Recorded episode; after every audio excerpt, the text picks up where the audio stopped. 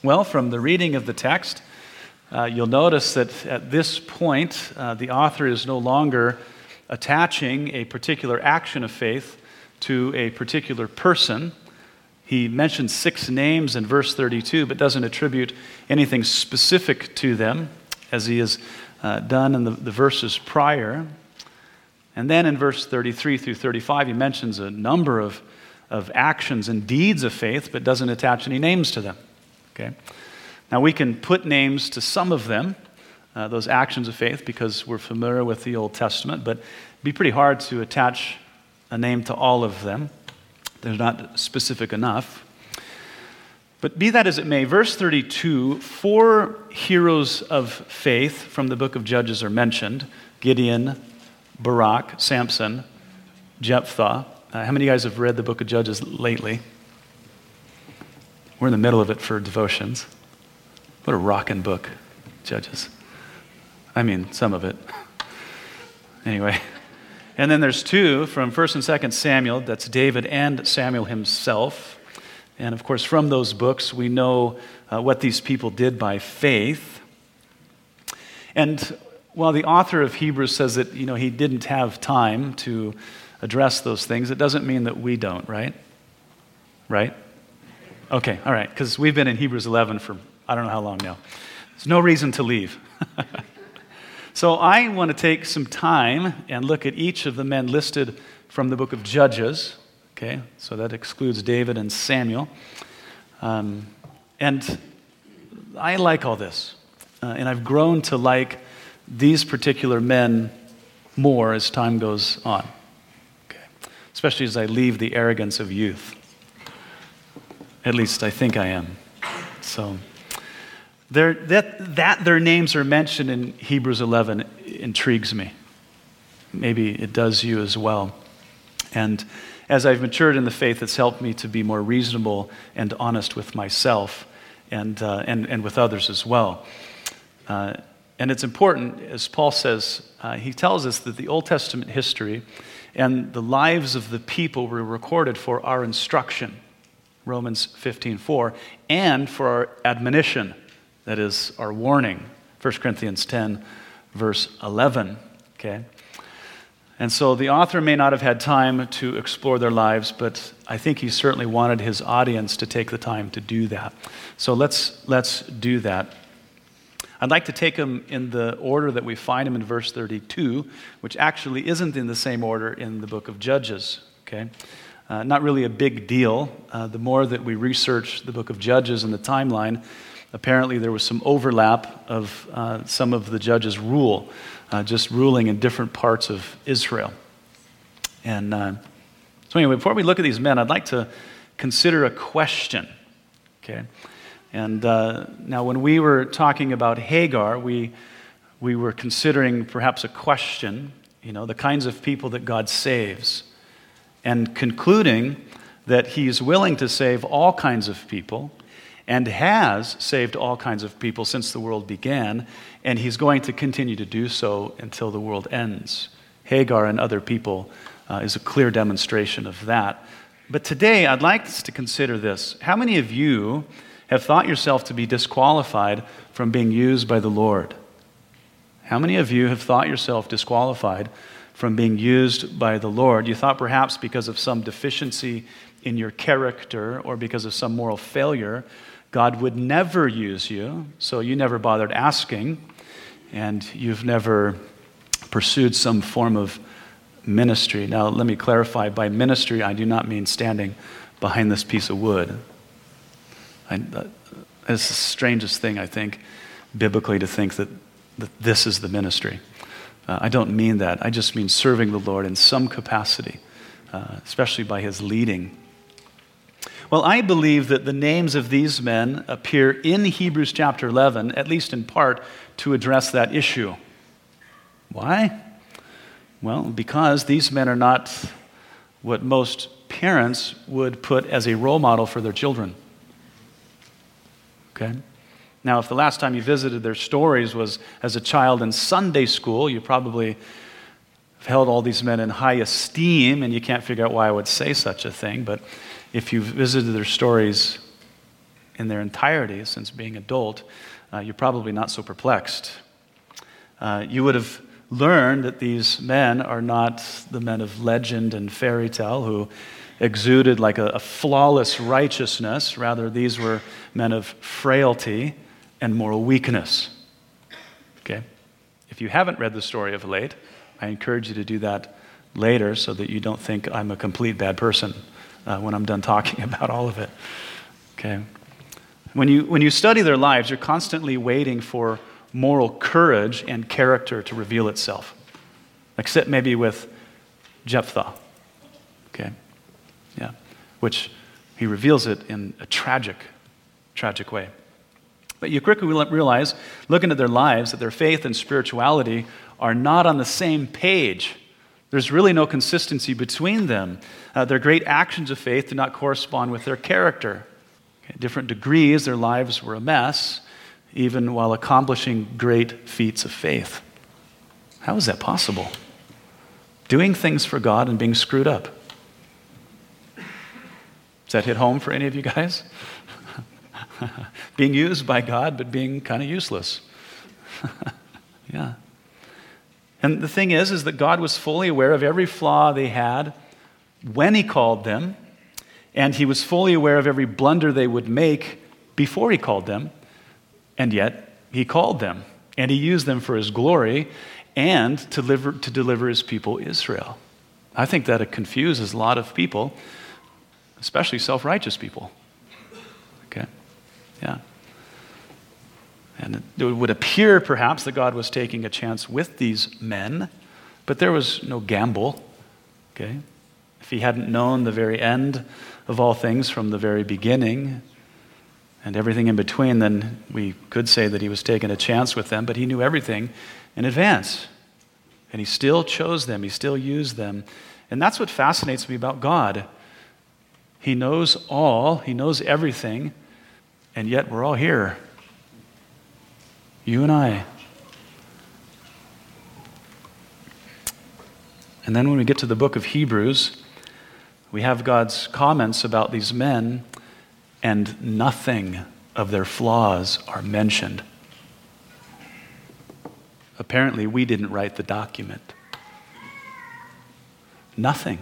Nothing. The righteous one points out no unrighteousness. You know, he doesn't dig into their Twitter account from the past looking to incriminate them. He doesn't search their college or high school yearbooks. Okay? He doesn't need to do that to find out that we're disqualified. And that's what's so interesting about us, perhaps, is that sinners very often point out the sins of others, as I'm about to do. It typically goes something like this You know, David was a great king, he was a great man. He was a man after God's own heart, according to the Holy Spirit. But there was that whole Bathsheba incident. We've got to get that jab in there. We don't want David to stand above us. Yeah. We sinners have a tendency to do that, but I, I, think, I think I'm trying to exercise caution when I do that, not to make it a point of criticism or condemnation, but a lesson on the frailty of human nature and the necessity of God's sustaining grace. After all, it does say in Ezekiel that God said, I will put my spirit in them and I will cause them to walk in my ways. Because if he leaves walking in his ways up to you, guess what? I, I hope you know. Because if you don't, you're completely blind and self righteous. Okay? Yeah. Yeah. As sinners, we need to be reminded that while we may be quick to remember the sins of others, God is quick to remember them no more. Jeremiah 31 34. As David declared and experienced for himself, he said, Blessed is the man to whom God shall never, no, not ever, hold his sin against him. Psalm 32, 1 through 2. Yeah. But we're fine with God tossing our sins behind his back, but we certainly like to retrieve the sins of others. One Bible teacher says we like to bury the hatchet with the handle sticking out of the ground so that we have easy access to it. Right? We like it that God drowns our sins in the depths of the sea. But boy, we can resuscitate sins, can't we? The sins of others. And I think for just the right occasion, we keep them on life support so that we can make that Yeah, we're good at that. Yeah. I think it provides us with a sense of moral superiority, forgetting that there's nothing morally superior about self righteousness or unforgiveness. Yeah. Now, I think that uh, this certainly doesn't mean that sin should never be recalled, as Paul did in Corinthians, as the author of Hebrews has already done earlier, but we should do it humbly and cautiously in order to use it, as Paul said, for our instruction, for our admonition. That is, for what to avoid and what to stay away from. Amen? Yeah, bad examples are good examples. You understand, right? Okay. All right. And I hope to do that this morning. I want to be honest about these men while making uh, or continuing this observation about God, hopefully, that will encourage some of you. Now, as we look at these men, it has to be said that God is not endorsing their flaws, okay? And He's certainly not ignoring their sins. The Bible says that no sin will go unchecked by the Lord. So, God, we see Him using these men in spite of their weaknesses, in spite of their failures, and that, by the way, has been His habit since Adam ate the fruit, right? And we are the children of Adam. Uh, Jesus came to save sinners because that's all there was. Amen? That's all there was. So, the only option that God has when it comes to working with man is working with broken ones who are morally weak and deficient in character. Yeah.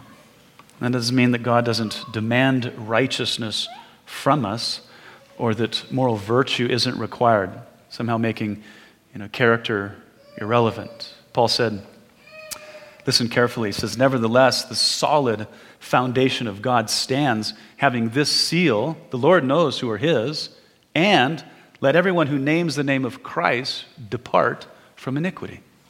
Depart from iniquity. God said, Be holy, for I am holy, 1 Peter 1.16. In David's psalm of repentance, he said, Behold, you desire truth in the inward parts, Psalm 51, 6. Yeah. So if there's one thing that God is after, as we know from Romans chapter 8, 2 Corinthians chapter 3, it is our likeness to his Son, who is the pinnacle of moral virtue and character. Okay, so let's, let's look at these men. As I said earlier, if the last time you visited the book of Judges was in your Sunday, Sunday school days as a child, you probably have really good memories of these men as I did. But I remember the disappointment I had the first time I read Judges 8 verse 22 through 28 as a believing adult. I couldn't believe what I read. Yeah, couldn't believe it. After God granted so many victories and miraculous events, Gideon took the spoils of war, if you recall, the gold, and he made a fashioned an ephod out of it, like the priest wore he displayed it in his city and then worshiped it like an idol, he and his family. That, that bugged me.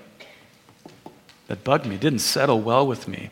And not in a good way, but in a self righteous way. Because I, I, of course, would have done so much better than him. so, because of my youthful arrogance, I struggled gleaning application from Gideon's story because I was somehow a candidate for, you know, God's service, but Gideon was disqualified. Imagine that. Yeah. But since then, being more familiar with my own frailty, okay, and the character of God, I've been refreshed by Gideon's story. It's become very useful to me. I've been able to show greater mercy to those who struggle, more grace to those who could serve in some capacity, uh, I've become more cautious about the dangers of success, all right? A friend of mine, as a pastor, said the one thing that pastors should fear most is success. Uh, he's right.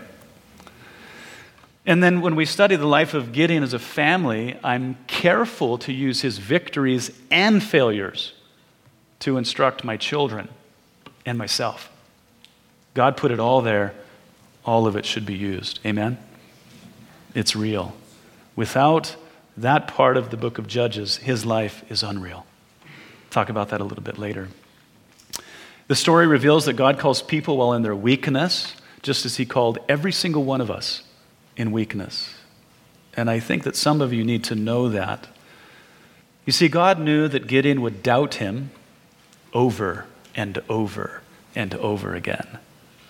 You remember, right? Fleeces and visions. Not his visions. Dream of a Midianite, which I would never have gotten that interpretation of the whole bread thing rolling down. And anyway, you guys, you act like you never read the story. Shame on you. You're going to read it tonight and you're going to be horrified. yeah. But it was Gideon that God chose, and it was through Gideon that God delivered Israel. Crazy story. Yeah. What about Barak? You know, after becoming more familiar with Judges 4, and then finding Barak's name in Hebrews 11, I thought, why not Deborah? Why not Yael? She was quite the woman. Yeah. You know, Barak chickened out, and so the victory went to Yael, the woman who killed Sisera by taking a tent peg and driving it through his skull. Whew. Some of you look horrified. You never read it? It's a real story. Real story. Yeah. Barak wasn't half the man she was.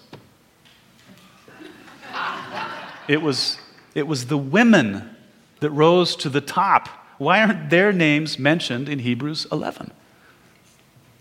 That frustrated me. Where's equality in that? But the story is about those who are weak that God used. That's why his name's in there. And then I realized at least Barak did brandish his sword finally and then fight for the Lord. I mean, once Deborah got him going, there was no stopping him. And if he had gotten to Sisera before Yael, he would have dispatched that evil man. It just didn't happen that way. Okay? So there's much in the story of Barak for slow starters. Yeah. For late bloomers in the faith. God made a mighty man out of a mouse. Yeah. Then there's Samson. Whew.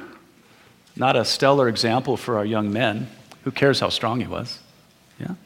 I've thought, why not place Ehud's name in Hebrews chapter 11? He was the great assassin from Judges chapter 3 who single handedly, left handedly, left handers always want you to know they're left handed.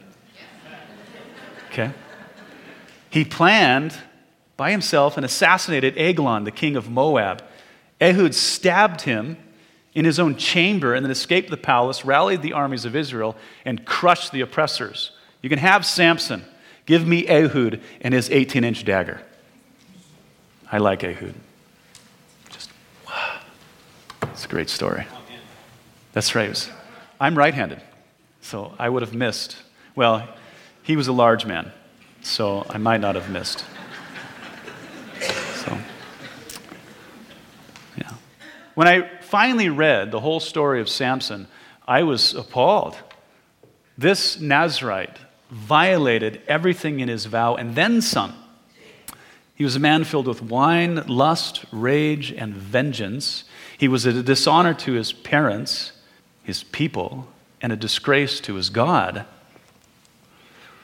But God chose Samson, knowing all of that, and he chose him from birth. He knew that he was a man of moral weakness and that he would stumble because of it. But then I think, gosh, at least Samson finished well. And I'll tell you what, when it comes to celebrity pastors, we could use a lot more that finish well. Amen? Samson finished well. He actually performed everything that God raised him up for, and he killed more Philistines in his death than he did in his whole career. Yeah, one swoop. So Samson demonstrates that though you may falter along the way, you can still finish well. Now, others may not want you to finish well, they'll make it hard for you to finish well. I think commentators for centuries have made it difficult for David to finish well. Be careful, right? Be careful. Finally, there's Jephthah of Gilead. I think his story bothers me the most. This probably bothers me. He's the interesting man. He was the son of a prostitute who was rejected by his half brothers, and then he became a criminal who raided villages. So we can't have too high of expectations for him, right? And he wasn't some dumb criminal. The story is interesting. He happened to be well informed about the scriptures and the history of Israel. He articulated that well in the story. But later, you know, the people of Gilead came to Jephthah and they pleaded with him. They said, Deliver us from the Ammonites. And he agreed as long as they would make him their ruler, their leader, which they did. And everything was great until the time of battle. And he was departing. He made a vow to the Lord, saying that he, if the Lord gave him victory, he would offer whatever came out of his front door as a burnt offering to the Lord. Regardless of the value of the thing, he wanted to bless God for the victory but he was expecting that whatever did come out of his front door would be some kind of animal for sacrifice. Well, God did grant victory to Jephthah, but what came running out of his door to greet him was his only child, his daughter. Yeah. And of course, this is one of those stories that destroys the idea that all of the men of Israel didn't care for their daughters. We have Jairus' daughter, and we have Jairus in complete devastation over his little girl. Same with Jephthah. We have Caleb who favored his daughter. There's all kinds of great stories about daughters in the Bible, so don't give in to that nonsense. Anyway, now people were not to be offered on God's altar, so an animal was offered in the girl's place, but she was nonetheless dedicated to the Lord, which meant for her at that time that she would not be able to marry and have children. And to a Middle Eastern woman at that time, that was the most devastating thing there was. It was devastating to both of them. And of course, it set a course for her life that was tragic. Uh, this story has never stopped bugging me. Not because of any injustice in God, but because of the pure tragedy of it. How could Jephthah be so foolish? Why not go into your herd and select the finest animal and say, Lord, this belongs to you at victory? I could think of a thousand scenarios other than the, the dumb one he chose. But Jephthah's story is very important because he would not break his vow to the Lord. If there was ever a time to break a vow, I think it was now. But whatever Jephthah was not, he was a man of his word, even when it hurt. There's application there, isn't there? Don't we tell our kids, do the right thing even when it hurts? Keep your word even when it hurts. I sure want my kids to do that. Just don't be careless. yeah, as we can all be. But Jephthah wouldn't break his word as many of us have and do.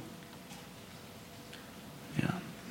But the point is this God chose men with some serious flaws to serve him and he didn't wait for those flaws to be completely ironed out before employing their services for his glory and the good of his people. If you don't get anything from the book of Judges, it should be that. Should be that. Now, God certainly wasn't pleased with Gideon's idolatry, Barak's cowardice, Samson's immorality, or Jephthah's foolishness. And you know, I've often thought, you know, how much better these stories would have been minus all the bad stuff just imagine the hero that Gideon would have been without his idolatry. What a way to finish! It's amazing. And the champion Barak would have been without his fear. What an example Samson would have been if he held true to his Nazarite oath, and how great Jephthah's story would have ended with him as a grandfather. But if that were the case, none of these stories would relate to us. And we would go on thinking that God only calls the righteous and the flawless, which would exclude everyone in this room. Yeah.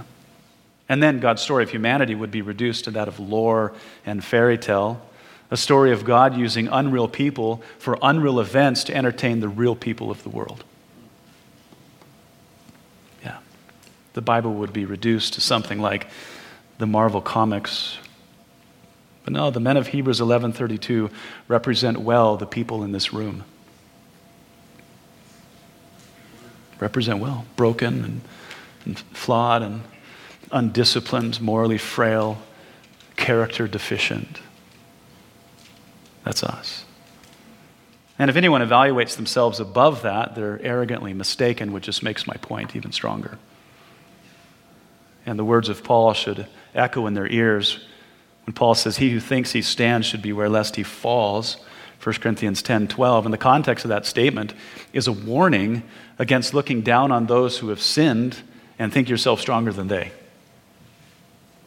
Paul's saying, don't, don't go there.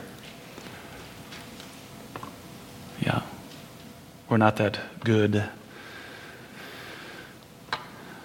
Yeah, God calls people in their weakness. You know, the beginning of our chapter in verse 6 said that without faith, it is impossible to please God. And then the content of the chapter is a list of people who please God by their faith, even when they displayed moral weakness and ethical failure. Ooh, it doesn't feel right, does it? Kind of feels icky. As I said at the beginning, God is, He doesn't record their stories to somehow demonstrate that He's not concerned about morality and character because He is. Remember, it was for the immorality and idolatry of Israel that He had the enemies oppress them. So God is definitely concerned about our holiness. But I think that this point is important. I think it's worth noting that many atheists, and an atheist is someone who does not believe in God, many atheists are men of character and they're morally astute, but they will spend eternity in hell for rejecting Christ. Yeah. While other men who struggle morally and demonstrate deficiencies in character are going to enjoy the presence of God for eternity because they trusted in Christ. It's true, faith without works is dead, but works without faith is deadly. You can't be saved by works. You can only be saved by faith. And of course, we know that works follow. But without faith, it's impossible to please God. And so you can be the most morally astounding person in the world, but if you do not have faith in the Son of God, it's just, you'll perish. Now, we're going to take, of course, or talk more in chapter 12 about character and virtue. I'll let the author bring that to us and how God wants our story to end better than their story. But that's not for now. But now we're talking about God calling people and using people that had want of character. And if God was pleased to use men like Gideon, perhaps some of you have been too hard on yourself. Perhaps. Okay? Too reluctant to serve. And I, I'd like to call you out. Just like the Lord called Gideon out of the winepress of fear. The story is hilarious if you're paying attention. If you're paying attention. Gideon, for fear that the Midianites would see him, he's down in a wine press sifting or threshing wheat rather than on a hilltop where the wind blows the wheat away or the chaff away. So he's trying to be elusive, he's trying to hide, and he's trying to get the chaff off the wheat, and there's no wind. He probably looked ridiculous. Yeah. And then the angel of the Lord appeared to him as he was hiding in the winepress and the angel says, The Lord is with you, you mighty man of valor. Go now in this might of yours, and you shall save Israel from the hand of the Midianites. Judges 6, 12, and 14. To which Gideon was like, You've got the wrong address. Obviously, there's no mighty man here in the wine press. Okay, that should have been your first clue. And he basically says, No, I'm a wimp, and I'm the wimpiest man in my family. That's who I am. And then begins this series of testings and verifications, and all of which the Lord was very patient. But he had his man, right? So, through all this series of evidences, Gideon was convinced that the Lord was with him. And I'll tell you what, Gideon rose up and he slaughtered the Midianites and he liberated Israel. And, and understand this this was the last time the Midianites ever harassed Israel. That's how badly he defeated them. He brought them so low that they never rose again. Look what God did with Gideon. God used him in a big way that impacted Israel for generations. If God would use Gideon, why would he not use you if you show just a measure of faith? Yeah. If God used Samson, I hope there's a place for you. But more importantly, it's because God used Samson that there is no excuse for you. There is no excuse. If you're saved, Scripture says you're called according to God's purposes. You should be serving the Lord. Now, you may not be called to the pastorate. You may not currently meet the qualifications of an elder or have the skills of a treasurer or a musician, but you can serve people, which, by the way, is the highest calling in the family of God. And you know, the beauty of service is that it comes in all shapes and sizes. It does. Of everything in ministry, you can be the most creative and enjoy the most diversity in service. I love that about service.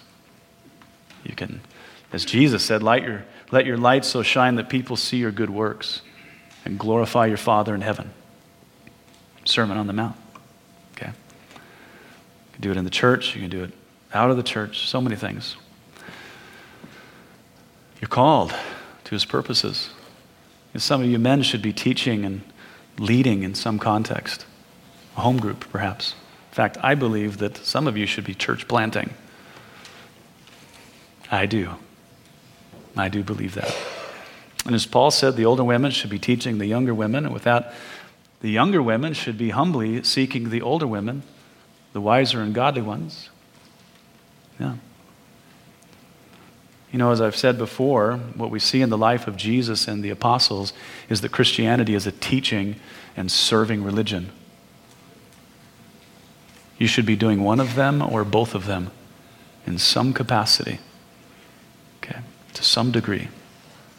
Now, if you're concerned about your character or your moral failures, that's good. Okay, that's good. And I'm, I'm concerned too. But I want to end just with this, and then we're going to pray. It's 2 Timothy 2 20 through 21. Paul said this In a great house, there are not only vessels of gold and silver, but also of wood and clay, some for honor and some for dishonor. Therefore, if anyone cleanses himself from the latter, he will be a vessel for honor, sanctified and useful for the master, prepared for every good work. Let me read it one more time to you.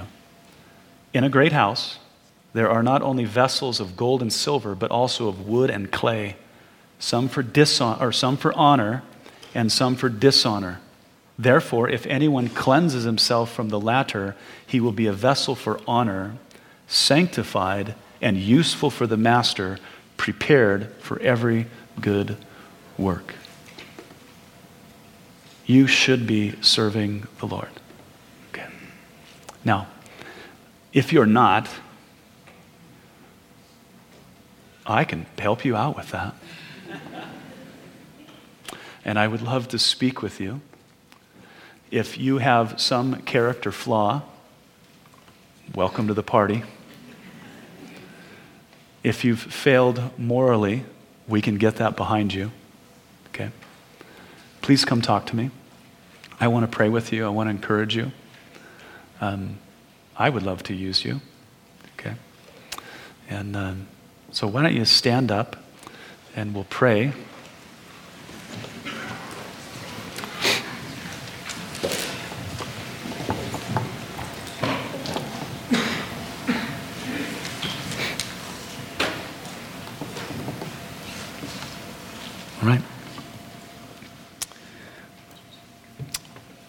Lord Jesus, I'm so thankful that you do call and use broken people.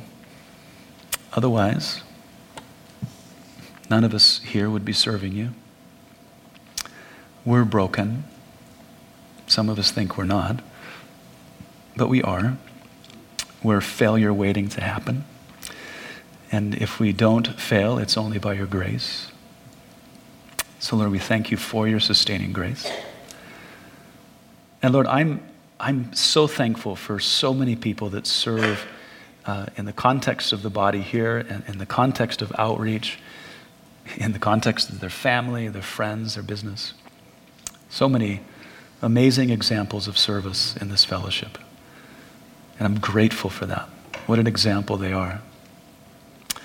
But Lord, there are some that are reluctant for whatever reason. And, and I pray that if it's for the reasons that we've talked about today, that you would move upon their heart. They would feel the conviction of your spirit. And they'd understand that being in the family means serving. It means being a part. As Paul said in Ephesians 4, to contribute to the whole. So just move on their heart and motivate them to service, to some capacity of ministry. Pray that you help eliminate their fears and that you just lead them to a place where they become useful for you, to the family of God. Lord, I thank you for the opportunity that we've had here. And um, I just love being with my family. Thank you for the privilege. In Jesus' name, amen.